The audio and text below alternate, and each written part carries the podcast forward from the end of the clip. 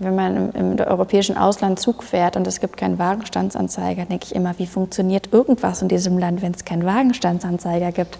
Und da muss ich dann ein bisschen lachen und denken, das boah, ist eine Luisa. schöne Definition deutscher Kultur, der Wagenstandsanzeige. Das hatten wir noch nicht. Da sind wir wieder mit unserer Reihe Was ist Deutsch? Im Übrigen der letzten Ausgabe dieses Formats vor der Bundestagswahl. In den nächsten Tagen werden wir uns natürlich hauptsächlich dann auch mit Hintergründen, Analysen und so weiter damit beschäftigen. Aber es wird auch heute politisch, das ist klar. Unsere achte Gesprächspartnerin ist Luisa Neubauer, politische Aktivistin, Fridays for Future. Und das Gespräch führt unser Feuilleton-Herausgeber Jürgen Kaube. Das Ganze findet statt im stillgelegten Berliner Flughafen Tempelhof. Und es geht neben dem Klima natürlich auch mit Luisa Neubauer um die Frage, was ist Deutsch? Sehr interessant, ihre Antworten und auch Nicht-Antworten. Herzlich willkommen beim FAZ-Podcast für Deutschland. Heute ist Donnerstag, der 16. September. Ich bin Andreas Krobock. Schön, dass Sie dabei sind.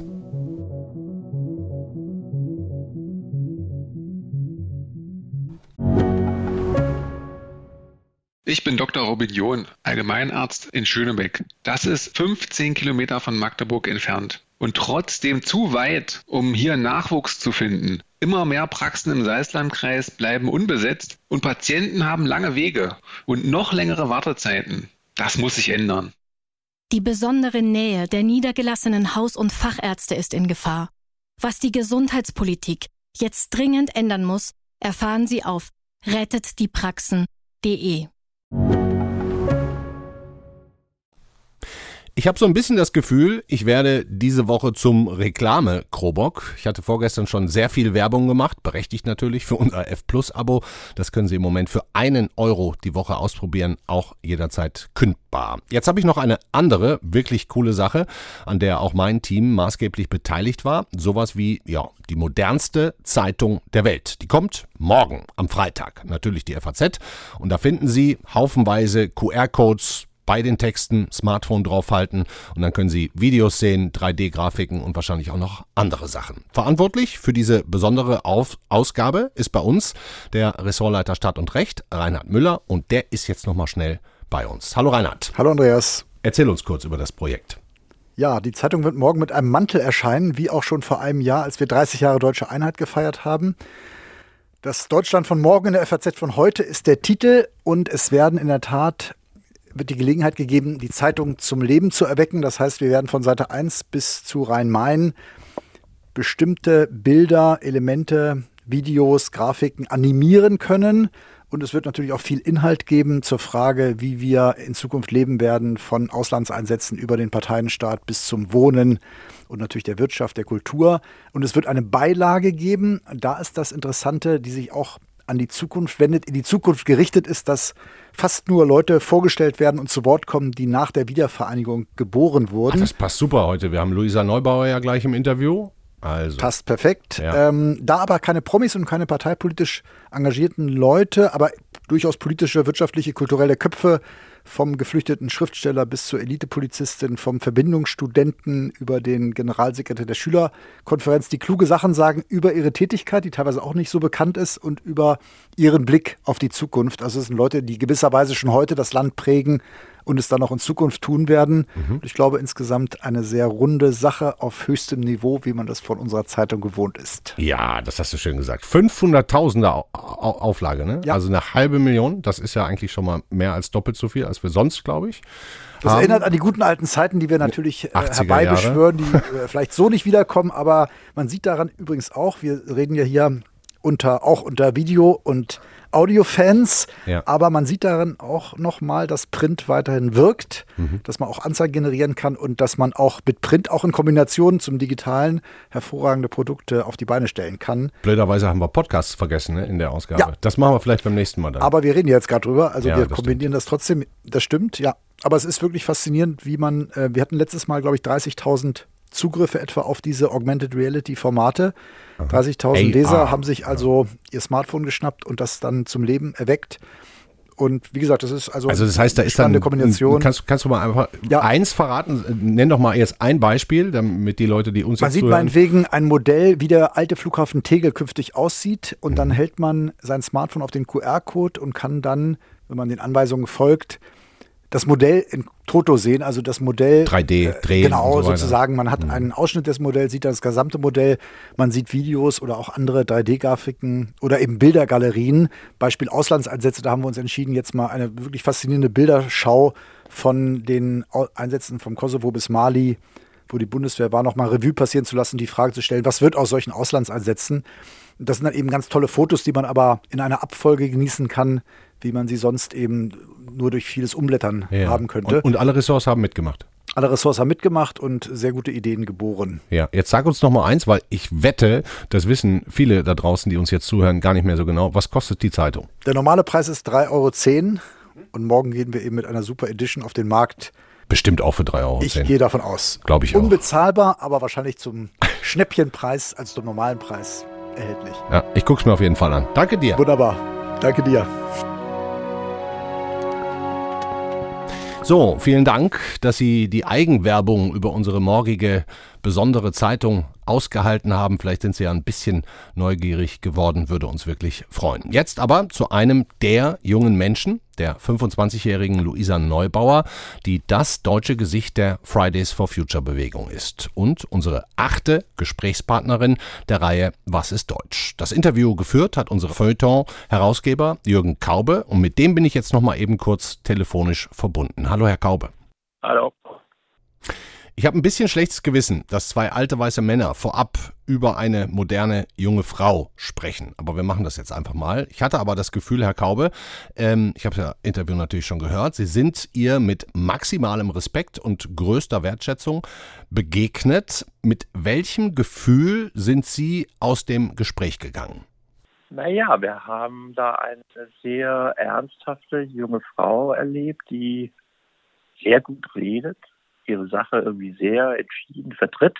Sie hat natürlich bestimmt solche Gespräche schon zu Dutzenden geführt, das nehme ich an. Mhm. Äh, vielleicht nicht mit all den Fragen, die, die wir gestellt haben, aber ähm, die ist erfahren mit ihrem, mit, mit, mit diesen 25 Jahren und sie vertritt ihre Sache so gut, glaube ich, wie es geht. Das heißt nicht, dass es nicht irgendwo das eine oder andere Loch vielleicht in der Argumentation gibt in Bezug auf Mehrheitsbeschaffung für diese Klimawandelpolitik etwa oder ihr Bild der Parteien ist doch auch von aus der Sicht von jemandem äh, entwickelt, die halt noch nie eine Mehrheit beschaffen musste, sondern Demonstrationen organisiert hat und, und an Konferenzen teilgenommen hat. Aber ich finde, es gibt viele Gründe, eigentlich ihr mit großem Respekt zu begegnen, selbst wenn man nicht unbedingt alles teilt, was sie sagt. Hm. Nun kann ich auch schon verraten, dass Luisa Neubauer kein Blatt vor den Mund genommen hat, mitunter auch Ihnen provokativ begegnet ist. Hat diese Generation haben diese Aktivisten vielleicht sogar ein bisschen den Eindruck, wir Älteren, wir würden einfach nicht mehr kapieren, wovon sie reden, oder noch schlimmer, nicht kapieren wollen? Ich glaube eigentlich, den Eindruck konnte sie jedenfalls in dem Gespräch nicht haben. Ich glaube auch nicht, dass sie den hatte. Ähm, eine ganze Generation spricht ja sowieso nicht mit einer Stimme. Das gilt sowohl für die Generation der Frau Neubauer wie für unsere Generation, ja, wenn es überhaupt eine ist. Mhm. Ähm, also ich finde, es gibt eigentlich keinen Grund, allzu viele Barrieren zu sehen. Ja, von vornherein jedenfalls nicht. Also mhm. das mag dann anders sein, wenn man irgendwie ein, wenn sie mit einem Verkehrsminister zu tun hat, der in den letzten 16 Jahren aktiv war, oder einem Wirtschaftsminister, da hat sie dann vielleicht doch viel äh, Empirie auch in der Hand, äh, um, um, sich aus ihrer Sicht zu beschweren. Aber ein Generationenphänomen, das ist heute so eine gängige Deutung. Aber das würde ich eigentlich das nicht sehen. Ich fände das auch merkwürdig, wenn Leute, die um die 50 oder um die 60 sind, ähm, diese Klimawandelfrage jetzt nicht ernst nehmen würden. Das kann ja eigentlich kaum noch jemand sagen. Mhm. Äh, die Frage ist dann, was, was an Taten äh, dem folgt, aber ich würde das nicht auf so ein Jugend gegen Alter Spiel hinauskommen lassen. Mhm. Nun, das als letzte Frage jetzt, Herr Kaube. Nun war das ja kein Interview nur übers Klima, sondern eben auch aus unserer Reihe Was ist Deutsch übers Deutschsein. Welches Puzzlestück in unserer Reihe ähm, haben Sie da jetzt mit rausgenommen? Ohne zu viel zu verraten. Ja, das ist ganz, das ist ganz interessant. Wir haben das äh, Gespräch ja geführt auf dem stillgelegten Flughafen in Berlin-Tempelhof und ähm, die Idee war ein bisschen, dass das ja so ein Symbol ist für das, was äh, Fridays for Future auch vorhat, also dass das Fliegen zum Beispiel aufhört, das innerdeutsche Fliegen, wenn es dort auch nicht aus ökologischen Gründen der Flughafen geschlossen wurde, sondern glaube ich eher aus wirtschaftlichen Gründen. Ähm, zugleich aber natürlich die Klimawandelpolitik ist ja kein nationales Thema. Das muss nur national durchgesetzt werden, wenn man da etwas erreichen will. Äh, aber äh, es ist ja praktisch prototypisch für ein globales Thema. Und das war auch ganz interessant dass die äh, an einer Stelle des Gesprächs wurde sie so etwas ganz kurz, nur so etwas unwirsch und sagte, was haben Sie denn immer mit diesem Deutsch? und, ähm, und, und so als würde ihr praktisch das Format eigentlich gar nicht äh, besonders liegen. Und das kam an einzelnen Punkten auch so vor, äh, dass ähm, also sie ist da viel mehr Weltbürgerin, Europäerin, sieht sich dann auch so. Ganz genau, dass ihre, dass ihre Perspektive ganz naturgemäß, also mindestens europäisch ist, wenn nicht eben global. Ähm, wobei dann doch, ich will nicht spoilern, aber äh, sie hat ja auch die Frage, was die beste deutsche Erfindung sei und wo sie sich besonders deutsch fühle. Ähm, da hat sie auch sehr hübsche und äh, Antworten gegeben, die sehr zum Punkt waren und auch ganz witzig. Okay, dann würde ich jetzt einfach sagen, wir hören es uns jetzt an. Vielen Dank Ihnen und Ihnen allen viel Vergnügen, beste Unterhaltung. Jürgen Kaube mit Luisa Neubauer.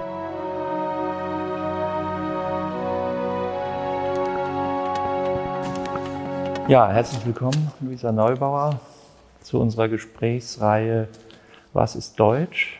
Die findet heute statt im Flughafen Tempelhof in Berlin.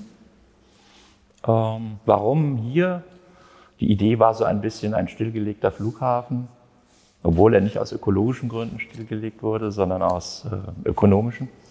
Äh, jetzt demnächst auch eine Renovierung erfahren wird, eine klimagerechte. Das war so ein bisschen ein Symbol. Sie sind, sie sind äh, bekannt, um nicht zu sagen berühmt, als, viele sagen Gesicht, ich würde mal sagen als Stimme der ähm, Fridays for Future Bewegung und anderer Klima, äh, klimawandelbezogenen äh, politischen Bewegungen. Und Sie sind geboren 1996 in Hamburg. Und das wäre so meine erste Frage, wie, wie kamen Sie in diese Klimawandelgeschichte hinein? Was das, war das die Schule, war das das Elternhaus? Wie kam das? Mm. Also ich bin äh, ich hatte es wahnsinnig gut, als ich ähm, aufgewachsen bin. Und ich hatte eine wirklich, wirklich schöne Jugend und ein ganz, ähm, ein ganz irgendwie so, so ein ganz klassisch, ich glaube, gut informiertes und gut behütetes ähm, Leben. Und wir hatten, heute ist es unbestrittener und politischer, wir hatten ein, ein Familienhaus, wie man das so hat. Und wir waren vier Kinder und meine Eltern haben im sozialen Bereich gearbeitet, ähm, in der Altenpflege. Und in, meinem, in meiner Kindheit, in meiner Jugend, da wurde auch politisch gesprochen bei uns. Und wir sind auch auf Demos gegangen ab und zu. Und man hat sich engagiert, meine Mutter hat sich viel um unsere Schule gekümmert und das gesunde Essen und all das. Aber natürlich waren wir unterm Strich ähm, auch Teil von sozusagen einer Gesellschaft, die einen Lebensstil kultiviert hat, der so gar nicht tragbar ist. Und ähm, ich glaube, noch immer denkt man so ein bisschen, dass Emissionen, die sehr gut besprochen sind oder äh, die man sehr umweltbewusst ausstößt, nicht so schlimm sind, aber es geht natürlich nicht auf. Also ähm, auch da habe ich irgendwann später rückblickend festgestellt, wow, das war auch irgendwie Teil von einer Illusion. Und ähm, als ich dann größer wurde, hat man mir gesagt, ähm, Luisa, engagier dich, das ähm, macht man so und das habe ich auch überall vorgelebt bekommen, das habe ich dann auch gemacht. Und da habe ich festgestellt, dass das irgendwie auch was hat, dass man sich einsetzt, dass man über seinen Tellerrand guckt, dass man sich auch für Dinge einsetzt, von denen man noch gar nicht wusste, vielleicht wie wichtig sie einem sein könnten. Und natürlich war Teil von meinem Engagement, Teil von dem, was ich gemacht habe als, als ähm, Jugendliche, auch irgendwie klimabezogen. Aber damals war die Klimakrise nie existenziell. Es war nie ein Problem, bei dem sich meine Eltern hingesetzt haben und gesagt haben, ey Luisa, hör mal zu, da kommt was richtig Schlimmes und wir haben keinen Plan, das hat niemand gesagt.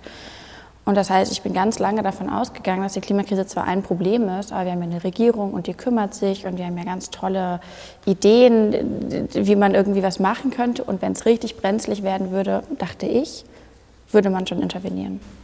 Engagement heißt, Sie haben sich in Organisationen oder sozialen Bewegungen beteiligt? Oder? Ähm, ich war damals in meiner Kirche ähm, mhm. sehr aktiv. Ich war Jugendleiterin ähm, und das war ein sehr eine sehr sozial ausgerichtete Kirche. Also es ging ganz viel um Gemeinschaft. Ähm, es ging auch darum, dass sozusagen Kinder, denen es nicht gut ging oder die so nicht so ähm, nicht so wohlständig, nicht so privilegiert erzogen worden wie ich oder aufgewachsen sind wie ich, ähm, bei uns äh, in der Kirchengemeinde irgendwie alle zusammenkommen konnten, also aus verschiedensten Hintergründen. das habe das hab ich gemacht und ich habe mich natürlich irgendwie in der Schule engagiert, irgendwie Stufensprecherin und solche Sachen mhm. gemacht und ähm, das war schon auch ein, ähm, das war schon auch, glaube ich, relativ normal, dass man sich für irgendwas einsetzt. Mhm. Ich war Lerntrainerin an der Schule, solche Sachen habe ich halt mhm. gemacht. Überhaupt zur Schule, wie, wie, wie war das? Hat die selber Impulse gegeben? Also gab es irgendwelchen Unterricht, durch den Sie angestoßen wurden in dem, was Sie jetzt heute tun? Oder, oder zu Ihrem Studium? Also war, war so. Sie studieren Geografie? Genau.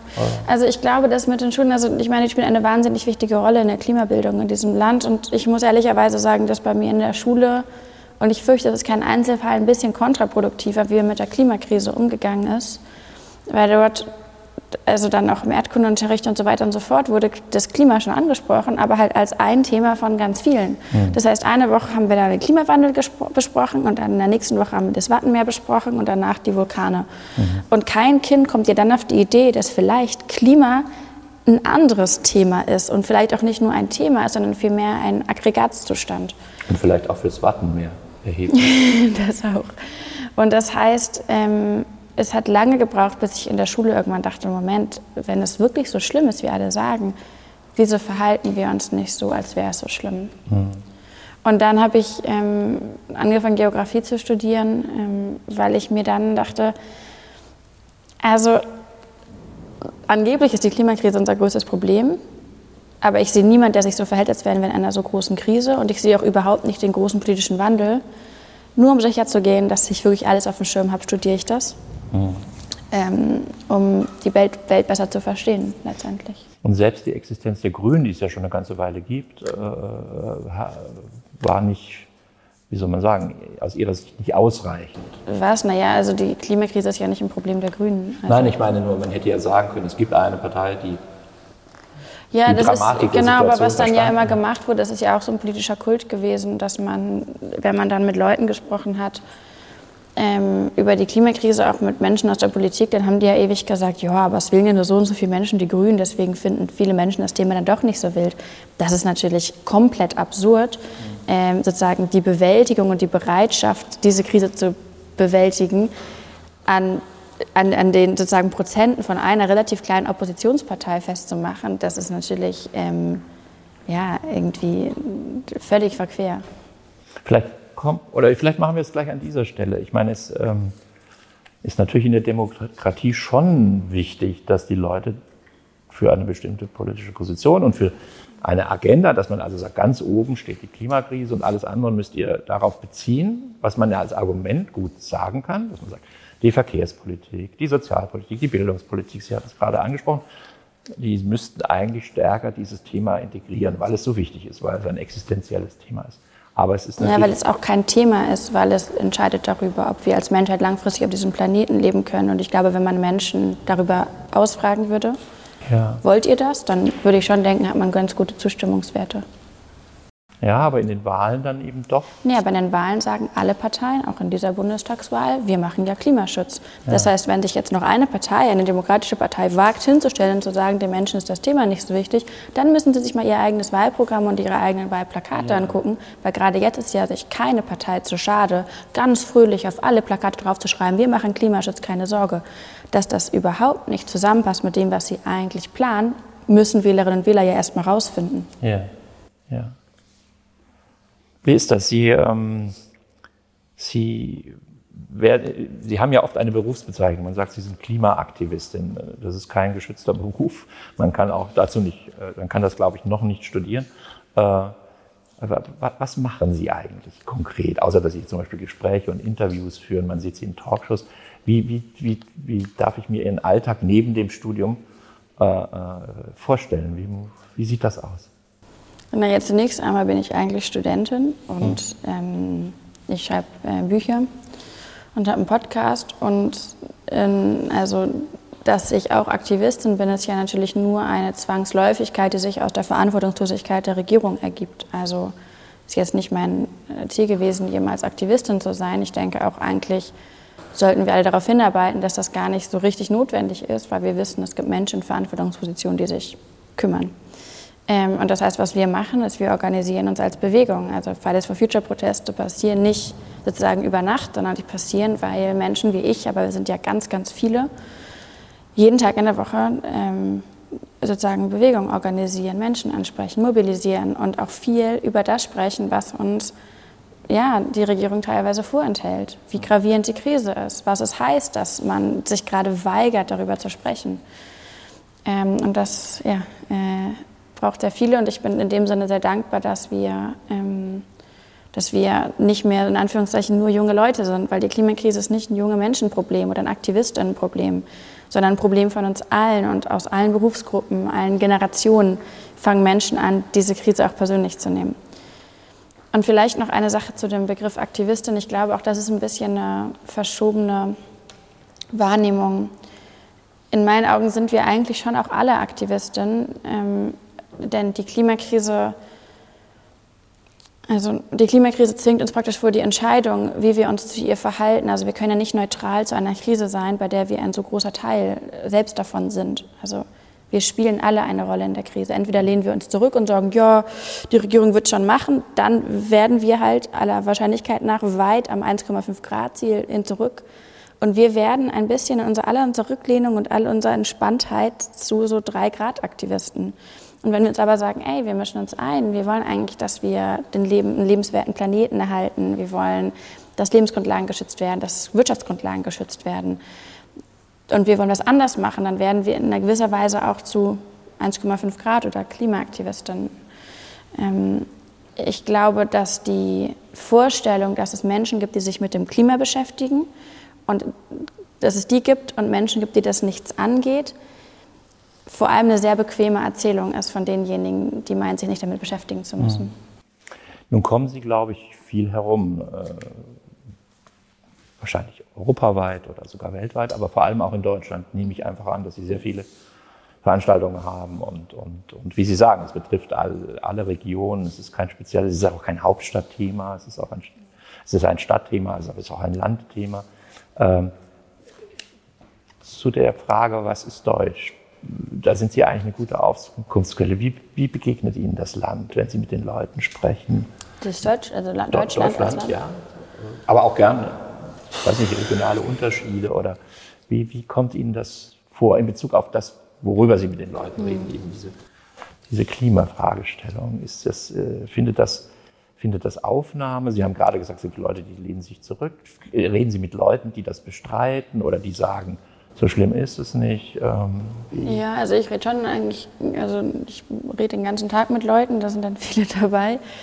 Ähm, naja, zum einen würde ich erstmal feststellen, noch nie war die Bereitschaft, etwas gegen die Klimakrise zu tun, in diesem Land so groß wie heute.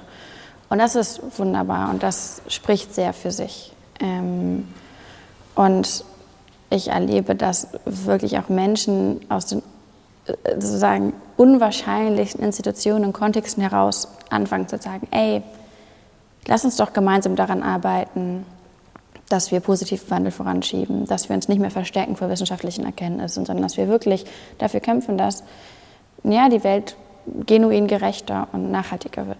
Und das erlebe ich jeden Tag und das, über, sozusagen, das überschattet ganz viel von dem, was mich auch sehr beunruhigt. Ähm, und dann gibt es natürlich nach wie vor, es gibt nicht mehr so richtig KlimaleugnerInnen in Deutschland, also statistisch gesehen sind die, also ist es eigentlich kein Thema mehr. Mittlerweile hat aber das die Klimaleugnung ein bisschen eine andere Gestalt angenommen. Das sind halt eben nicht Menschen, die sagen, ich glaube nicht an die Wissenschaft, sondern das sind Menschen, die sagen, Klimaschutz ist wichtig, aber andere müssen ja auch was machen. Klimaschutz ist wichtig, aber wir müssen ja irgendwie auf die Wirtschaft achten. Das sind sozusagen, sozusagen Menschen, die in seinem Klimajabarismus verfallen, bei dem unterm Strich immer rauskommt, ich möchte es eigentlich doch nicht machen. Und das wird ganz viel auch vorgelebt von der Politik, diese Haltung. Deswegen finde ich es auch gar nicht verwunderlich, dass Menschen das dann übernehmen. Und das resultiert darin, dass ich glaube, nach wie vor einfach sehr, sehr viele Menschen meinen, ähm, das Klima sei ein Thema von, von der Zukunft, von anderen Kontinenten, von irgendwelchen Menschen in extrem äh, sozusagen professionellen, wissenschaftlichen Kontexten, aber bloß nicht ihr eigenes. Mhm. Und ähm, glücklicherweise ändert sich das immer mehr und immer mehr Menschen kommen aus dieser Schockstarre, aus dieser sozusagen Passivität raus. Aber das ist, erlebe ich auf jeden Fall auch viel. Wie ist das neben den, neben den drei Positionen, die Sie gerade skizziert haben, also diese irrelevant werdenden Leugner, die einfach den Rest Ja, gibt noch ein, zwei sogar, glaube ich, in der FDP, CSU und AfD, aber es sind wirklich sozusagen minimal. Man muss sich nicht um jede Meinung ja. dann irgendwann kümmern. Ähm, und den Leuten, die sagen, ja, das ist ein Problem, wir wollen irgendwas machen. Und denen, wie Sie gerade gesagt haben, die so sagen, naja, äh, Deutschland ist, dann kommt immer diese 2 Prozent, ich weiß gar nicht, ob die Zahl korrekt ist, dass nur 2 Prozent der Emissionen von hier aus kommen, die sagen, naja, äh, wenn wir jetzt das von 2 auf 0 Prozent schaffen, dann sind es immer noch 98 Prozent der Emissionen in der Welt. Damit will ich übrigens nicht sagen, also um das nochmal zu ja. unterscheiden, natürlich gibt es Menschen, die haben sozusagen, also üben Kritik an Klimaschutzmaßnahmen, weil sie denken, sie könnten anders oder besser sein. Ja. Das ist total wichtig und ist, Gott sei Dank bringen sich Menschen in diesen Diskurs ein, um dafür zu sorgen, dass Klimaschutzkonzepte gut sind und nicht äh, sozusagen Solarifari-Produkte. Äh, was ich aber glaube, ist, dass, oder was ich sehe, ist, dass es zwischen Leuten, die unterm Strich committed sind, diese Klimakrise anzugehen und diejenigen, die sie komplett leugnen, gibt es praktisch eine ja. Kategorie, die sozusagen, also vor allem ehrlicherweise in sozusagen, sozusagen Politik und Medien auch vertreten, dass es sozusagen, es fühlt sich fast strategisch an, wie man probiert, immer mehr Argumente aus der Luft zu zaubern, warum man bloß nichts machen muss, bloß nicht zu schnell machen muss und ähm, jetzt vielleicht nicht überstützen darf. Das sind die Menschen, die gestern gesagt haben, so schlimm ist es noch nicht und morgen sagen, ah, jetzt lohnt sich ohnehin überhaupt nicht mehr. Das wäre meine Frage. Genau. Ist, gibt es nicht auch eine Gruppe, die sagt, ähm, das ist eigentlich durch, also wir, wir, wir werden das nicht schaffen und wir können uns jetzt nur noch versuchen, äh, durch Technologie und Baumaßnahmen oder was immer äh, gegen die Folgen ja, die Frage ist ja, was so werden wir nicht schaffen? Naja, zum Beispiel das 1,5 Grad Ziel. Ja, dann würde man ja auf probieren, auf 1,51 ja, ja, hinzuarbeiten, oder? Ja.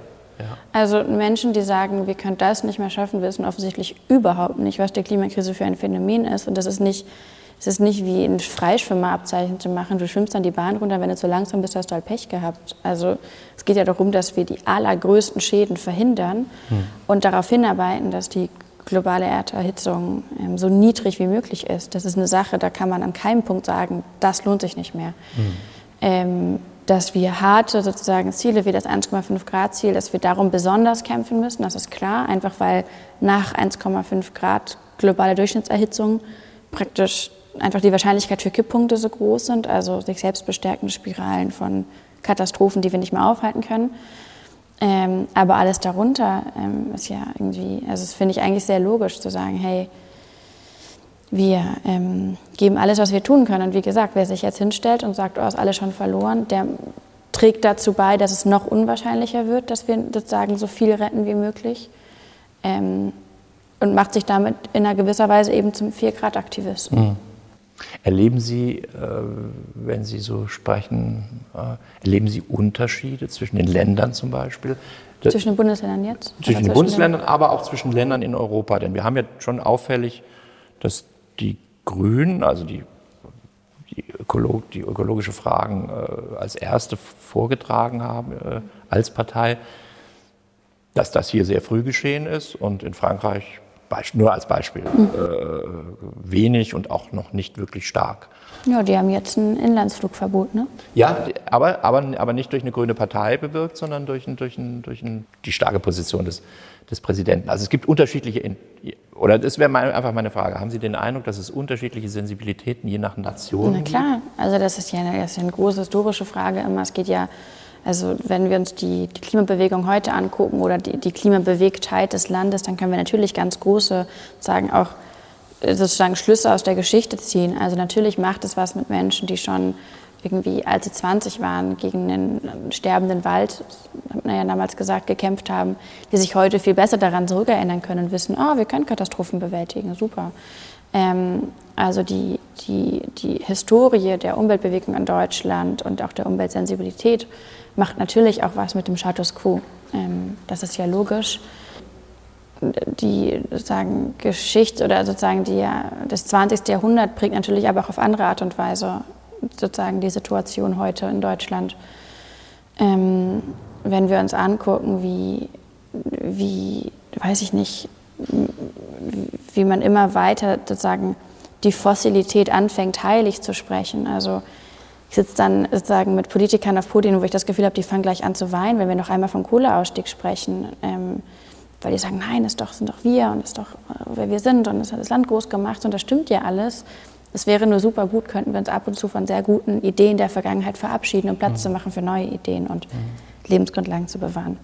Aber das ist natürlich, macht natürlich auch was. In anderen Ländern ist es ganz anders. Also in Norwegen gibt es gerade eine große Debatte zum Beispiel um die Ölförderung. Mhm. Norwegens Reichtum basiert maßgeblich auf die Ölförderung. Und ähm, das macht was mit einem Land und einer Debatte und ähm, auch natürlich politischen, politischen Wandel. Ähm, ja, das wäre ja komisch, wenn es nicht so wäre. Ähm, und interessanterweise ist es so, dass es ja in Deutschland ein recht hohes Umweltbewusstsein gibt und das wird ja auch immer erhoben und es gibt ganz, ganz viele klimabewegte Menschen. Ähm, es gibt aber kaum Länder, wo sozusagen dann die Diskrepanz zwischen dem, was Menschen einfordern oder zu dem, was Menschen bereit werden und das, was die Politik macht, so groß ist. Also die, die Regierung und die Politik hängt ja meilenweit hinter dem zurück, was Menschen schon längst sozusagen, was Menschen schon längst mitmachen würden. Also es gibt eine Mehrheit unter, sozusagen, unter den Wählerinnen und Wählern jeder Partei, jeder demokratischen Partei gibt es eine Mehrheit für richtig guten, schnellen Klimaschutz. Und trotzdem gibt es sozusagen kaum ein Wahlprogramm, was das tatsächlich effektiv vorschlägt. Ähm Wenn Sie sagen, das ist ein Politikversagen im Sinne, die Politiker und Politikerinnen äh, haben das irgendwie nicht verstanden oder, oder, oder es leuchtet ihnen nicht ein oder was? Oder ist es ein das Politikversagen haben Sie jetzt übrigens ins Spiel gebracht, aber ich mag die Analyse. Ja. ja. Ähm, oder ist es, das könnte es ja auch sein, dass man sagt, die wissen einfach, dass wenn, also Herr Scholz, sagen wir mal, aber auch Herr Laschet, wenn die jetzt was Sie gerade genannt haben, schnellen, äh, schnelle Reaktionen. Äh, also schnelle Reaktion, nachdem wir 40 Jahre lang über die Klimakrise völlig, gesprochen haben und nichts zu machen, ist natürlich auch ein sehr also relativer Begriff. Endlich schnelle Reaktion oder endlich auch. Also endlich in dem Tempo, von dem wir davon sprechen können, dass es echter Klimaschutz ist. Ja. ja. Und, und, und eventuell damit auch, ähm, wie soll man sagen, äh, folgenreiche Maßnahmen. Äh, Hoffentlich folgenreich ja, ja. Zu, zur und, Abwechslung. Und, äh, ja, aber folgenreich eben nicht nur im Bereich äh, der, der Senkung von Emissionen mhm. und der mhm. Verbesserung äh, der Lebensqualität der Luft, des Wassers, der Wälder so, etc. Da, aber dafür, also das wäre für eine Vermutung von mir, dass die Zurückhaltung der Politik nicht einfach nur eine Art Charakterschwäche ist oder eine äh, Einsichtslosigkeit, sondern dass die eben sagen, naja, wenn ich den Leuten dann sagen muss, was sie dafür auch aufgeben müssen. Ja? Zum Beispiel was? Naja, weiß ich nicht. Äh, äh, das, das, Fahren bestimmter Sorten von Automobilen. Äh, Schlägt äh, irgendeine Partei vor, dass es bestimmte Autos nicht mehr geben sollte? Ja, das tun sie eben deswegen nicht. Naja, die Sache ist ja die. Ähm, also ich glaube auch, das würden sie nicht machen, weil es geht auch nicht darum, dass man anfängt, irgendwelche Arten von Autos zu verbieten, sondern es geht ja darum, dass man anfängt, CO2 so zu bepreisen, dass mhm. irgendwie die Kosten reflektiert werden. Die Sache ist die, die großen Parteien in diesem Land, vor allem CDU, SPD und FDP, die haben die letzten Jahrzehnte ähm, praktisch für sich geworben mit wenig Klimaschutz. Also um sich von den Grünen abzugrenzen, immer wieder propagiert, Leute, wählt uns garantiert keinen Klimaschutz, keine blöden Ökomaßnahmen, keine Verbote mit uns.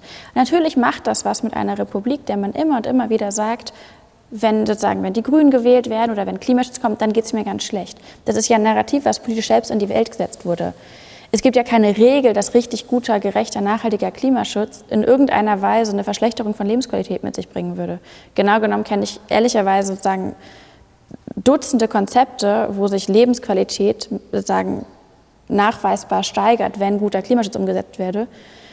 Es gibt auch schlechte Klimaschutzvorschläge, aber ich kenne niemanden, der die wirklich umsetzen wollen würde. Also, dass man sozusagen so eine Angst ähm, oder fast schon so eine Art Panik rund um radikalen Klimaschutz verbreitet, ist ja eine politische Strategie der Vergangenheit gewesen, um immer wieder sozusagen mhm. deutlich zu machen, Leute, mit uns habt ihr das nicht, keine Sorge. Und sich jetzt hinzustellen und zu wundern, dass es Menschen gibt, die sich sorgen, was Klimaschutz mit sich bringt, ist ein hausgemachtes Problem. Und jetzt fällt es natürlich der gesamten Politiklandschaft auf die Füße, weil die auf einmal alle wissen, fuck, wir haben uns komplett verrannt, der Planet ist in so einem desaströsen Zustand, wir haben gar keinen Plan, da rauszukommen. Jetzt müssen wir den Menschen irgendwie sagen, es muss sich schnell was ändern.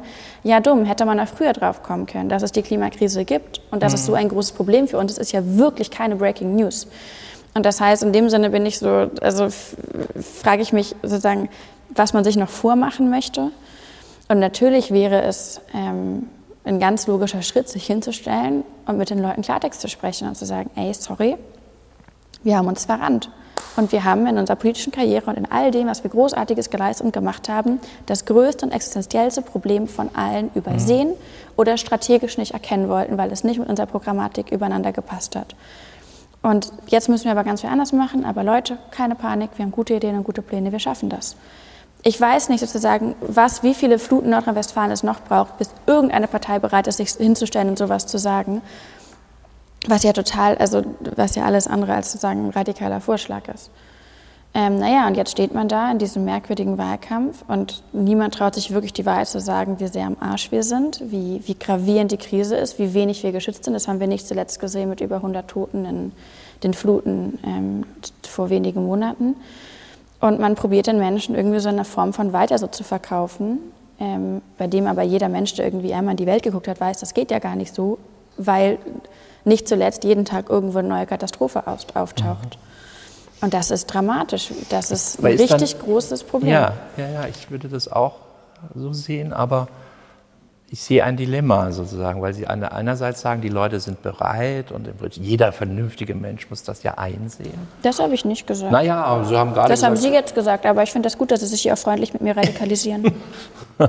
ähm, ähm, dass es etwas sagen, evident ist, dass man etwas tun muss und so. Und auf der anderen Seite die Politiker eine Scheu haben oder viele Politiker eine Scheu haben zu sagen, äh, ich weiß nicht, Rindfleischkonsum schwierige Sache. Ja, SUV ist schwierige sich, also, Sache. Weil man sicher sozusagen, weil einem das auf die Füße fällt, was man selbst produziert hat. Also wenn man den Leuten jahrzehntelang erklärt, bei uns gibt es keine Verbote, ähm, bei uns wird alles so bleiben, ähm, zu radikaler Klimaschutz, das gibt es mit uns garantiert nicht. Und Leute, bitte sozusagen, habt immer einen Sicherheitsabstand zu den Ökos, weil die wollen euch irgendwas wegnehmen. Und jetzt stellt man fest, fuck, eigentlich müssen wir alle sehr dringend sehr guten radikalen Klimaschutz umsetzen. Natürlich gibt es dann sozusagen, sozusagen, gucken sich Leute um und sagen, bitte was? Das heißt, jetzt muss man, also sozusagen, die, das ist eine logische Konsequenz, dass man jetzt davor zurückschreckt, das zu fordern, was man eigentlich fordern müsste, weil man den Menschen auch sozusagen in der Vergangenheit, in den letzten 40 Jahren, in denen man gute Gelegenheiten dafür hätte, sozusagen nicht einmal gesagt hat, Leute, das wird nicht so bleiben, wie es gerade ist. Mhm. Und zu der Frage von sozusagen ne, trauen sich Politikerinnen und Politikerinnen nicht jetzt das zu sagen, was notwendig ist, beziehungsweise wie viel kann man den Menschen zumuten, ist ja auch die Frage, die damit einherkommt. Und da würde ich sagen, dramatischerweise wissen wir nicht, was passieren würde, würde sich mal jemand für richtig guten, gerechten, nachhaltigen Klimaschutz aus dem Fenster hängen. Denn in 16 Jahren Merkel haben wir das nie erlebt. Hat die Frau kein einziges Mal wirklich sozusagen sich aus dem Fenster gebeugt um für Klimaschutz einzustehen.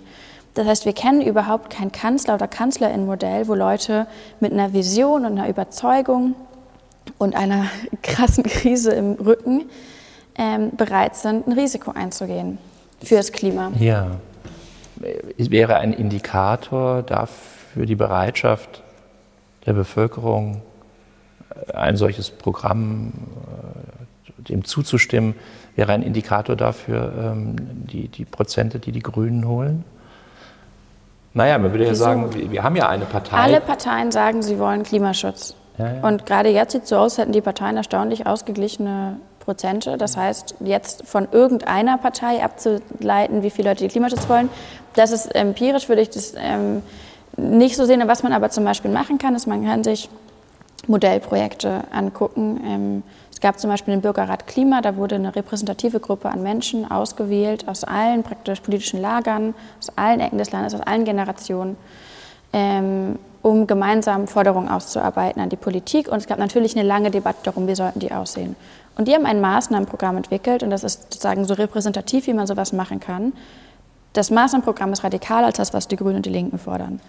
Und das ging, das konnten die so machen und das ist ja nicht irgendwie, es war ja keine Agenda dahinter, jetzt die Menschen aus irgendwas rauszufordern, aber die Menschen haben sich hingesetzt und überlegt, was wollen wir, was brauchen wir. Und die haben festgestellt, ey, wir wollen Zeit mit unseren Kindern haben, wir wollen sichere Jobs haben, wir wollen unseren Wohlstand erhalten und vor Klimaschutz, äh, Klimakrisen schützen.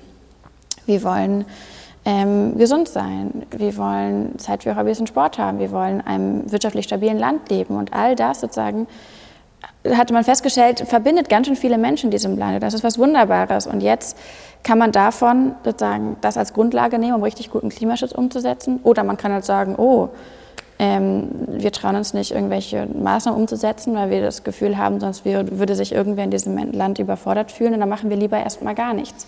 Klar. Das kann es ja nicht sein. Ja. Und um noch eine Frage zu, oder sozusagen eine Sache dazu zu sagen, man stellt sich so viel hin und sagt, dass die Menschen wovon nicht bereit wären für Klimaschutz. Und man zweifelt immer an, ähm, wer denn wirklich das möchte. Wenn man mal andersrum fragen möchte, würde, wer in diesem Land ist dann bereit für richtig viel Klimakrise und wer hat dann richtig Bock auf keinen Klimaschutz, auf ähm, immer mehr Katastrophen, mhm. dann würde man in dem Sinne, sozusagen, wäre ja die Antwort offensichtlich, das würden Menschen nicht wollen. Das heißt, wir müssen uns auch einmal neu damit befassen, zwischen was wir hier noch eine Wahl haben. Wir haben nicht die Wahl zwischen mehr oder weniger Klimaschutz. Wir haben die Wahl zwischen mehr Klimaschutz oder mehr Klimakrise. Und auch das wäre ein Auftrag der Politik, das mal anzusprechen und auszusprechen und mit den Menschen Klartext zu sprechen. Sich aber so zu verhalten, als würde niemand von uns irgendwie Zeitung lesen, niemand in die Welt gucken, niemand auf Social Media sehen, wie der Ozean brennt. Das ist, das ist weltfremd und auch irgendwo ein Stück herablassend. Ja. Ich glaube, eine Schwierigkeit besteht eben darin, dass Sie sagen, äh, man kann die Bereitschaft der Bevölkerung, äh, drastische oder, oder radikale oder eben einfach passende Maßnahmen zu ergreifen, nicht an den Stimmen der Grünen abmessen, weil die anderen haben ja auch Klimaschutz im Programm. Das hieße ja aber, dass die Leute denen glauben. Denken Sie wirklich, dass ein, ein Durchschnittswähler der SPD oder der CDU oder der FDP ähm, tief davon überzeugt ist, dass wenn er da sein Kreuz macht, er den Klimaschutz bekommt oder sie? Da bin ich nicht so Boah, sicher. Das fände ich jetzt ganz schön äh, anmaßend, jetzt darüber zu urteilen, was die FDP-Wählerinnen über ihre eigene Partei glauben oder über deren äh, Glaubwürdigkeit.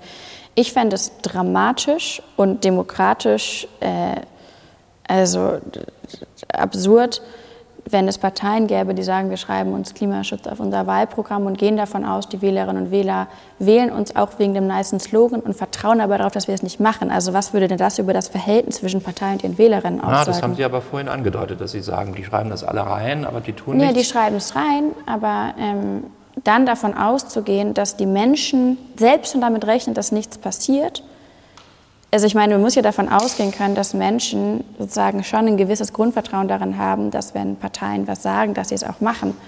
Das ja. ist, wäre das ist ja der Kern und die Grundlage von Aber wenn Demokratie. es 16 Jahre lang nicht passiert ist, wie, wie, wie, geduldig äh, ist ein Wähler oder eine Wählerin? Naja, und entsprechend sind die Zustimmungswirke bei der CDU gerade halt ja, ja, sonst sind ja alle also bei 20 Prozent oder so, ja, ja, Aber ich meine natürlich, also es ist ähm, vielleicht auch Teil von einem absurden Wahlkampf, dass ähm, wir äh, von allen Seiten eben hören. Ne? Wir wollen 1,5 Grad Ziel einhalten und keine Partei hat ein Programm. Olaf Scholz schlägt vor, bis 2038 Kohle zu verstromen. Man denkt, er lebt auf einem anderen Planeten gerade. Ähm, Armin Laschet ähm, zeigt in seinem Bundesland, wie man Klimaschutz nicht machen sollte. Langsam verzögert, teuer, Industrie mhm. ähm, verliebt und gegen die Menschen vor Ort. Ähm, und die FDP hat das emissionsintensivste Wahlprogramm von allen laut Berechnungen. Ähm, Natürlich passt das, was die Parteien sich in ihre Programme schreiben oder was sie vor allem auf ihre Plakate passen, beschreiben, überhaupt nicht mit dem zusammen, was sie dann eigentlich ähm, ja, an Maßnahmen vorschlagen. Das gilt übrigens nicht nur für den Klimaschutz. Wahlkämpfe sind nicht die Stunde der Wahrheit, würde ich sagen. Häufig. Warum nicht? Naja, weil nur ein Beispiel, dass man sagt, ein Argument ist ja, dass man sagt, ja, Klimaschutz ist wichtig, aber es gibt noch andere wichtige Dinge. Und es gibt Zielkonflikte. Das ist ja so eine Art. Der ja, Aberismus, von dem wir gesprochen haben. Ja, dass man sagt, also die, äh, die was erzähle ja, ich, erzähl so ich den Arbeitern von, von äh, Daimler? Man sieht das an Herrn Kretschmann, dass man sagt, ja, und der Zulieferindustrie, das sind ja Hunderttausende von Arbeitsplätzen. Und dann genau, und wenn man die Arbeitsplätze, also wenn man weiß, der Wandel kommt so oder so, also es ist einfach nicht einleuchtend. Man weiß, die Transformation hm. kommt so oder so. Und wir können sie früh angehen und gerecht angehen, weil wir noch ein bisschen mehr Zeit haben. Oder wir können Menschen noch zwei, drei Jahre irgendwas vorspielen und dann wird es irgendwie halt ähm, übers Knie gebrochen. Man wird sich eben nicht so gut um die Menschen kümmern. Die Menschen können nicht vorausplanen. Weder die Industrie noch die Zulieferer noch die Menschen genau genommen. Ähm, ich finde es dramatisch und ich finde auch die Vorstellung dramatisch, dass man, also Sie sich jetzt zum Beispiel schon vor der Vorstellung verabschiedet haben, dass man im Wahlkampf mal die Wahrheit sagen könnte. Ich meine, wie befreiend wäre es, würde sich eine einzige Partei, ein einziger Kandidat hinstellen und mal Klartext sprechen und mal erklären, ähm, sozusagen, und mal den, sozusagen das, was ja den meisten oder vielen Menschen irgendwie schon auf der Seele brennt, mal aussprechen. Wir haben 16 Jahre lang gelebt, wie Stillstand aussieht. Und das sind natürlich immer wieder gute Sachen passiert, das will ich gar nicht kleinreden, aber unterm Strich, wo sind wir heute mit Bildung, Digitalisierung, Integration, wo sind wir in Sachen Klima, wo sind wir in Sachen nachhaltiger Entwicklung, all das, das ist ja offensichtlich.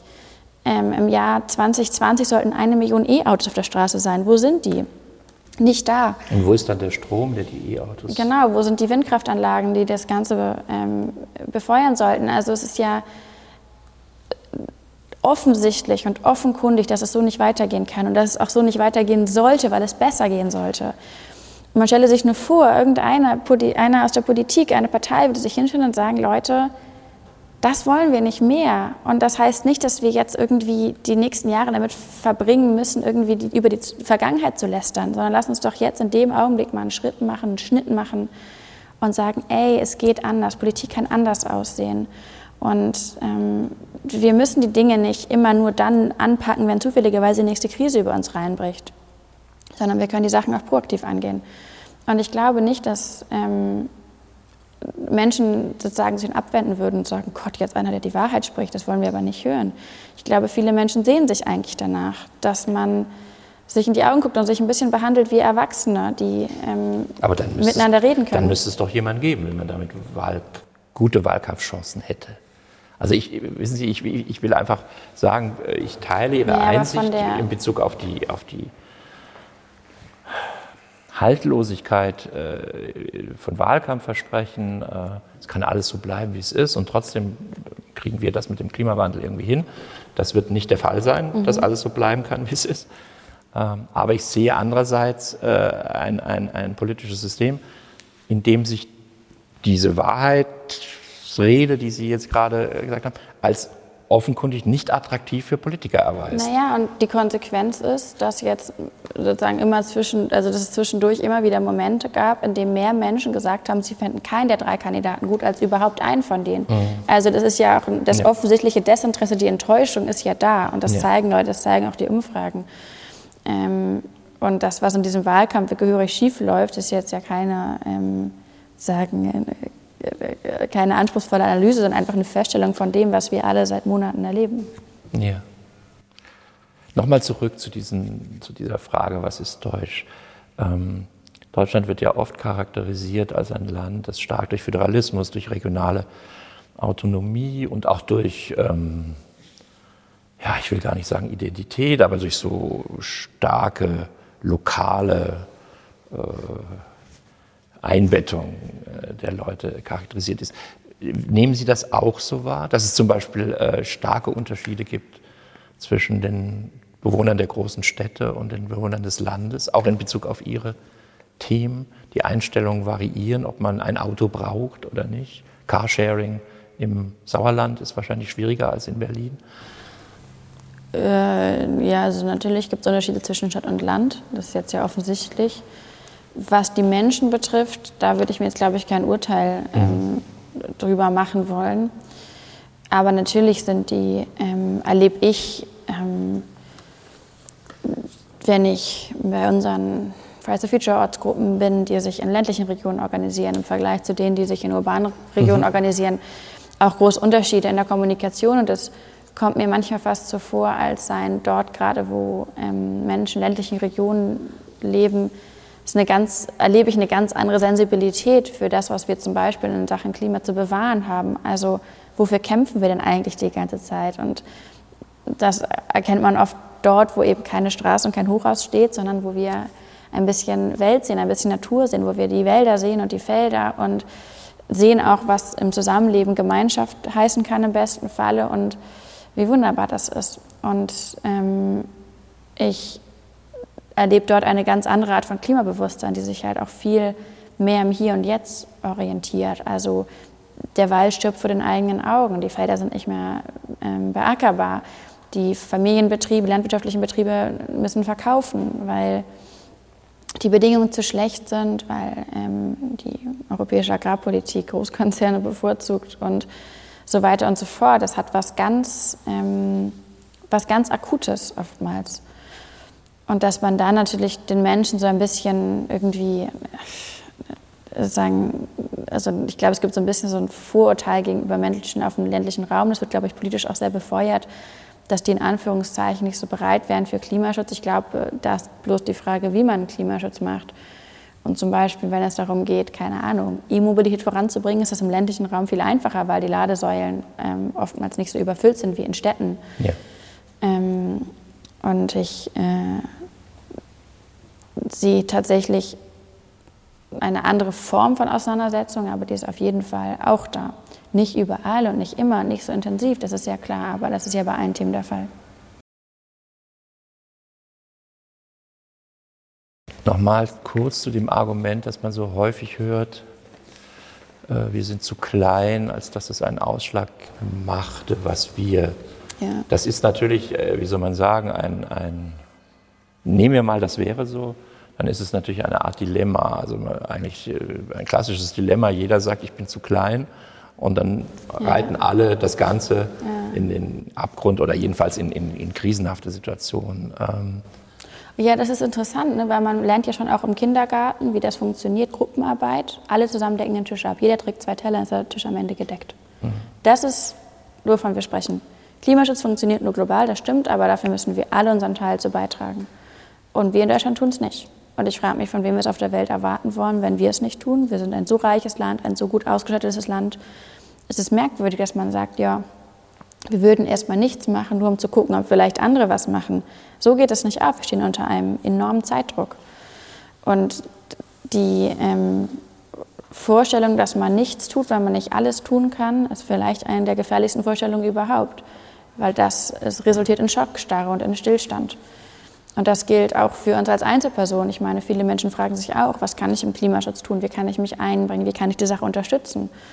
Und es ist so irritierend, dass Menschen immer wieder sagen, ach, weil ich nicht alles tun kann, dann stehe ich lieber irgendwie am Rand und gucke zu.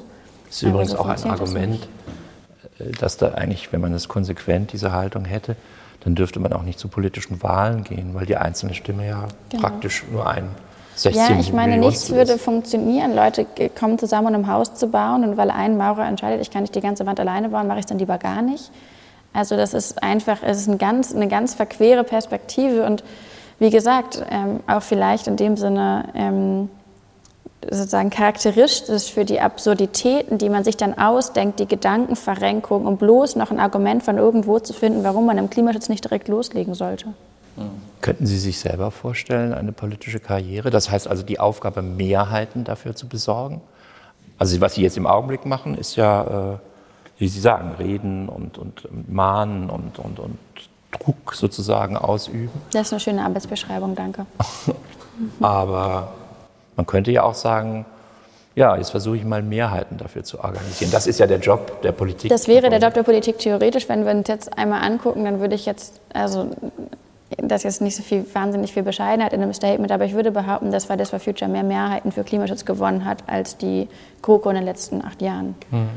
ähm, weil es darum geht, Menschen anzusprechen, wenn es darum geht, äh, über Generationen zu kommunizieren, glaube ich schon, ähm, dass wir feststellen können, dass das nicht nur passiert, wenn Politik sich zusammentut und aufgreift, sondern das hat auch was mit öffentlicher Mobilisierung zu tun. Unbedingt. Soziale Bewegungen äh, sind Teil des politischen Systems auf mhm. eine Weise. Mm, aber, und nicht als, das ist keine Kritik daran, überhaupt nicht, aber. Es sollte nicht unsere Aufgabe die, sein, und da bin ich bei Ihnen. Es ja, sollte nicht unser Job sein. Die Schwierigkeit, ähm, Hunderttausende auf die Straße zu bringen, ist die eine Schwierigkeit. Mhm. Ja? Und die andere Schwierigkeit ist, die Landtagswahlen in Nordrhein-Westfalen zu gewinnen oder so etwas. Ja, das ist ja aber das braucht man erst um politische Pro Ja, also das ist, aber das sind, das sind auch verschiedene Probleme oder verschiedene ja. Herausforderungen. Also wir mobilisieren ja nicht als Selbstzweck heraus, sondern wir mobilisieren, weil wir Druck aufüben wollen. Und hinter diesen Menschen, die auf der Straße steht, steht ja auch ein gesellschaftlicher, ein mentaler Wandel, der bei ganz, ganz vielen Menschen stattfindet. Und das ist natürlich auch Teil von diesem Drama von 2019, als eineinhalb Millionen Menschen auf der Straße, Straße standen und gesagt haben, wir wollen richtig guten, schnellen, radikalen Klimaschutz. Und überall im Land hat man vom Klima geredet. Und die Regierung tut sich zusammen und kommt mit diesem sagenumwogenen Klimapaket raus, bei dem man wirklich denkt, die haben die letzten Monate hinter dem Mond verbracht, was so meilenweit hinter dem war, wofür Menschen schon längst bereit waren.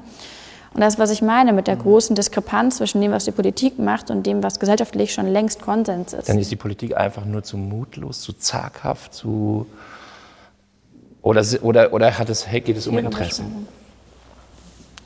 Naja, jetzt kommen wir zu der Frage, warum die Regierung nicht das gemacht hat, zu was sie sich selbst verpflichtet hat, und zu dem, was gesellschaftlich schon längst ähm, in der Breite angekommen ist. Gute Frage müssten Sie, glaube ich, mal die fragen. Wir können da jetzt mutmaßen. Das sind, also ich, wie gesagt, glaube, dass da viel Ego dranhängt, ähm, dass da, dass die, das, sagen, das Nichthandeln der Regierung vielleicht auch Konsequenz ist von sozusagen den eigenen Antiklimanarrativen der Vergangenheit. Also wenn man den Menschen immer wieder sagt, jedes Verbot wird euch irgendwie das Lebensglück nehmen, wählt nicht die, die möglicherweise ein Verbot wählen äh, wollen, dann macht es vielleicht auch mit seiner, was mit der eigenen Perspektive auf den Klimaschutz und irgendwann denkt man selber, stimmt, ein Verbot wäre das Schlimmste, was uns passieren könnte. Hm. Klammer auf, was auch eine ganz abgefahrene Debatte ist. Ich meine, jeder, der mal durch einmal eine Straße überquert hat, weiß, wie wichtig Verbote für uns sind, weil man irgendwann Menschen sagen kann, damit dein Leben geschützt wird, geh bei Rot nicht über die Straße.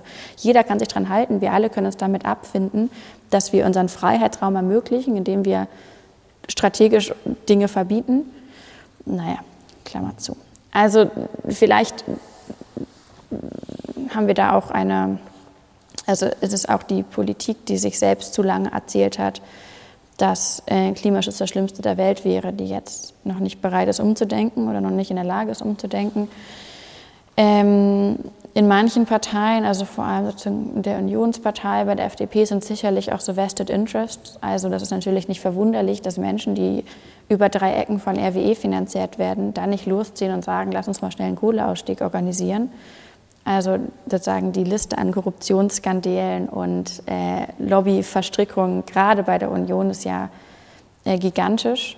Das finde ich da äh, ähm, dann auch nicht wirklich erstaunlich, dass man sich nicht bereit erklärt, aus aller christlichen Motivation heraus Lebensgrundlagen zu erhalten.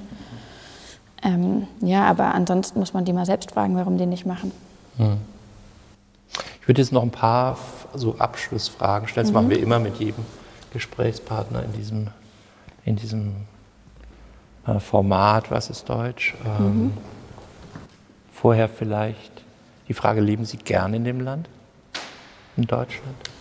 Hätten Sie ein, ein, ein Land, wo Sie sagen würden, da würde ich eigentlich, die, ja, die machen also ich glaube, besser? es gibt ja viele Menschen, die mittlerweile darüber, also denen schon mal in diesem Wahlkampf der Gedanke gekommen ist, könnte ich nicht auswandern, wenn XY regiert.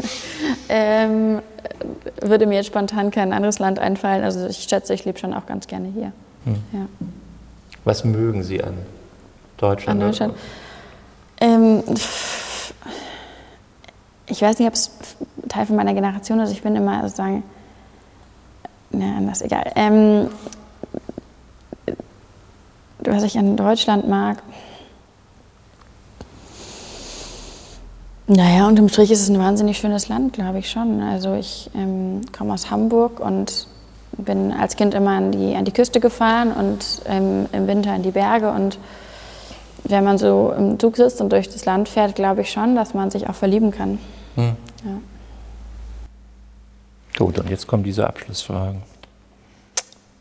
Wann gibt es eine Situation, in der Sie sich selbst mal als wirklich deutsch empfunden haben? Ähm, hui, also ähm, äh, mit dem Deutschen und dem Nicht-Deutschen, ich weiß nicht, also ich weiß nicht, ob das meine Generation ist oder sowas, aber das ist eine Sache, mit der ich mich, glaube ich, gar nicht so wohl fühle. Ähm, ich denke doch viel an meine Großmutter, die mir das auch äh, so ein bisschen ausgeredet hat. Ähm, also ich glaube, eine Erfahrung, die ganz viele Menschen im Ausland machen, dass man auf einmal merkt, so, ach, Pünktlichkeit finde ich doch toll. Oder ich finde, ähm, wenn man im, im, europäischen Ausland Zug fährt und es gibt keinen Wagenstandsanzeiger, denke ich immer, wie funktioniert irgendwas in diesem Land, wenn es keinen Wagenstandsanzeiger gibt? Und da muss ich dann ein bisschen lachen und denken, das boah, ist eine Luisa. schöne Definition deutscher Kultur der Wagenstandsanzeiger. Das hatten wir noch nicht. Sehr gut. Ähm, was habe ich denn hier noch als Frage? Äh, ja, gibt es, gibt es einen Lieblingsdialekt? Deutschen, oh, den Sie haben? Also, also ich finde ganz viel, sozusagen, ganz viel ist ja schön, aber die Dialekte, ich glaube, das Fränkische finde ich noch ganz schön. Das Fränkische, ja. ja ähm, aber Holla, also ich finde es toll, dass wir so eine Vielfalt an Dialekten haben. Das ist schön, das macht eine Sprache reicher. Ähm, aber es sind auch viele nicht so schöne dabei, finde ich. Ja. ich komme aus, komm aus Hamburg, das heißt, bei mir hört man nicht so wahnsinnig viel raus, aber natürlich ist bei uns Platt auch ein Ding. Ja. Uff. Okay, Sie würden es nicht allen empfehlen. Ja, also ich bin jetzt nicht total ähm, traurig darüber, dass ich es nicht spreche. Ja, ja, ja. Ähm, wenn Sie sich die deutsche Nationalhymne vor Augen oder führen, gibt es ein Lieblingswort? Ja, nee. Äh, was? Nee. Nein. Ähm, ein Lieblingswort von Nationalhymne? In der einen Strophe, die gesungen wird. Ist, muss, nein ist auch eine Antwort. Ich glaube, nee. Ja. nee. Äh, wo ist für Sie Deutschland am schönsten? Ähm, also mein Lieblingsort? Ja. Ja. Aber ich finde es ähm, jetzt ein bisschen Meta, aber ich finde es toll, dass wir ähm, dort, wo, dass wir nicht spüren, wenn wir ähm, Grenzen überschreiten dass mhm. wir Teil von einem sozusagen von einer EU sind, ähm, von einem Europa sind, in dem wir auf einmal feststellen können, huch, ich bin jetzt woanders. Und mhm. das auch innerhalb von Deutschland, das ist nicht selbstverständlich, wie wir wissen, und das ähm, macht auch frei auf eine gewisse Art und Weise. Ja, und es fällt mir gerade auf, es ist ja gar nicht landschaftlich bestimmt. Man fährt einfach über die Grenze, es ist dieselbe Landschaft, sehr häufig.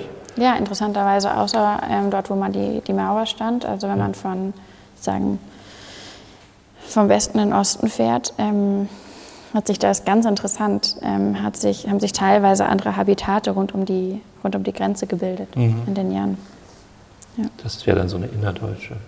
Ja, sozusagen innerdeutsche ökologische Grenze, das nennt sich das grüne Band, glaube ich. Aha. Welches deutsche Gericht essen Sie am liebsten? Und gibt es, welche, gibt es etwas, was Sie definitiv nicht essen würden? Also ich esse sozusagen wenig tierische Produkte, das heißt mit vielen, ich glaube so Klassikern habe ich jetzt noch nicht so viele Berührungspunkte gehabt. Und was essen Sie sehr gern? Ähm, Gibt es so ein Lieblingsgericht mit deutschem Einschlag? Also? Boah, ich, bin ich, glaube ich, finde ich alles, glaube ich, ganz gut. Ähm, ich musste aber, als ich in der, in der Grundschule war, hatten wir immer so ein, so ein Schulfest und da sollten alle Kinder was aus einem Land mitbringen, was Klassisches. Und ich hatte, dann hatte meine Fahne gezogen und ich hatte Deutschland. Und ich fand es so schwierig und ich weiß, dass da Tränen geflossen sind, weil mir nichts einfallen konnte, was so ein deutsches Gericht ist. Und irgendwie, also ich weiß nicht, ob das jetzt sagen gegen die deutsche Küche spricht, aber ich ähm, finde es im Nachhinein auch irgendwie schön, dass es für mich so wenig selbstverständlich war, was aus Deutschland mitzubringen, weil ich viel besser österreichische oder englische oder ungarische Gerichte kannte. Also Englisch, ist, Englisch ist eine interessante Antwort. Englische Küche steht nicht in einem sehr hohen Ruf, aber, aber äh, Ja, aber das also die ja. haben, ja, aber ich meine dann, das ist ja wie mit dem deutschen Humor, man hat keine Erwartung dran und dann fallen alle vom Stuhl, wenn man doch mal einen Witz macht. Ja, ja, also das ist ja eigentlich auch was, also hat ja auch was. Ja. Ah, die beste deutsche Erfindung. Also diese ganzen Fragen, diese ganzen Deutschfragen, das ist, wie geht es anderen Leuten auch ein bisschen unwohl damit? Also ich merke so, dass es, okay. Ähm, Macht aber nichts. Beste Erfindung, ich finde das Konzept Litfaßsäule super. Ich weiß es jetzt nicht sozusagen so eine bahnbrechende Erfindung, aber no. der Herr Litfaß hat ja die Litfaßsäule erfunden und ich finde, das ist ein total schöner Gedanke, dass jemand auf die Idee gekommen ist, man stellt so einen Turm in die Welt, um Werbefläche zu schaffen, aber mittlerweile ist es so ein Kultding geworden. Und vielleicht freut er sich darüber, dass mittlerweile immer mehr so Kunst und Kultur auf diesem Ding beworben wird und weniger so Konsummittel. Ähm, ich weiß, es hat jetzt nichts zur Ingenieursleistung von diesem Land beigetragen. Er macht große no, aber das ist eine Antwort. Ich meine, ähm, Wagenstandsanzeige und Litfaßsäule, das sind doch zwei sehr gute Antworten. Deutsche und der Mobilität. Okay, ähm, ansonsten, naja, es, ähm, äh, ich glaube, also was ich äh, bereichernd und bezaubernd finde, ist die ähm, die Vorstellung, dass man im letzten Jahrhundert so viele ähm, Probleme gelöst hat, indem man ähm, Dinge erfunden hat, von denen man dachte, es kann gar nicht funktionieren, also sowas wie Autos und so weiter und so fort. Und ähm, auch das sagen, in Deutschland hat man das ja viel gemacht und großartige Ingenieursleistungen ähm, an den Tag gebracht und Menschen glücklich gemacht. Und ich finde es in dem Sinne ein bisschen erschütternd, dass gerade diejenigen, die meinen, sozusagen so viel von deutscher Kultur bewahren zu wollen, jetzt annehmen, dass man nicht weiterhin großartige Ingenieursleistungen verbringen könnte, um heutige Probleme zu lösen. Mhm. Und ich meine, die Leute, die sich Windkraftanlagen und die Technologie dahinter und Solarpaneele und die Technologie dahinter ausgedacht haben, ähm, die haben in den letzten Jahrzehnten erleben müssen, wie ihre Erfindungen politisch praktisch boykottiert wurden teilweise. Und man tut so, als sei alles, was man irgendwie an Ingenieursleistung und an Erfindergeist hatte, irgendwie im 20. Jahrhundert aufgebraucht wurde und jetzt geht das nicht mehr und lässt irgendwie sehr gute Ideen gerade im Keller liegen, um Ideen aus dem 20. Jahrhundert zu beschützen. Und in dem Sinne würde ich mich freuen, dass wir ein bisschen, da ein bisschen Weg frei machen können. Mhm. Ja. Letzte Frage, auch kein Zwang, Sie positiv zu beantworten. Ähm, Sie hatten es gerade erwähnt, Witze. Kennen Sie einen guten Witz über Deutsch? Oder mit Bezug auf Deutschland? Ähm, also als Sie gerade gesagt haben, kennen Sie einen guten Witz, dachte ich schon, holla. Ähm Sie können auch so einen guten Witz erzählen. ja, das, aber es ist ein bisschen schwierig, die sind immer so wahnsinnig unpolitisch. Ähm, deswegen würde ich es lieber nicht machen. Jetzt auch noch ein Witz Sie über es nicht Deutsche. machen, weil es unpolitisch ist? Ja, ich glaube, dann so, komme ich okay. in Teufelsküche. Ähm, ähm, ein guter Witz über Deutsche, ich glaube, ich würde lieber keinen Witz über Deutsche machen, wenn das okay ist. Das ist völlig okay. Okay. Dann habe Sie schon gute Witze, aber können Sie mir einen guten Witz über Deutsche erzählen? Ich bin jemand, der Witze äh, sehr schnell vergisst, aber ich kann Ihnen einen erzählen, der in unserer Serie schon vorkam. Okay, und zwar? Der Witz war, jetzt muss ich es richtig machen, damit er nicht kaputt geht, er ist ganz kurz. Ein Deutscher bestellt an einer Bar und er sagt, zwei Martini. Sagt der Barkeeper, dry? Und er sagt, nein, zwei. das ist witzig. Ich bedanke mich sehr für das Gespräch. Gleichfalls.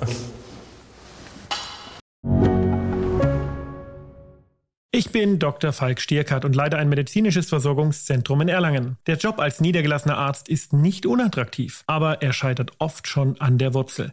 Wenn unser Studiensystem nicht darauf ausgelegt ist, genug Ärzte in guter Qualität auszubilden, wie soll die medizinische Versorgung in Mittelfranken dann gedeckt sein? Die besondere Nähe der niedergelassenen Haus- und Fachärzte ist in Gefahr. Was die Gesundheitspolitik jetzt dringend ändern muss, erfahren Sie auf rettetdiepraxen.de de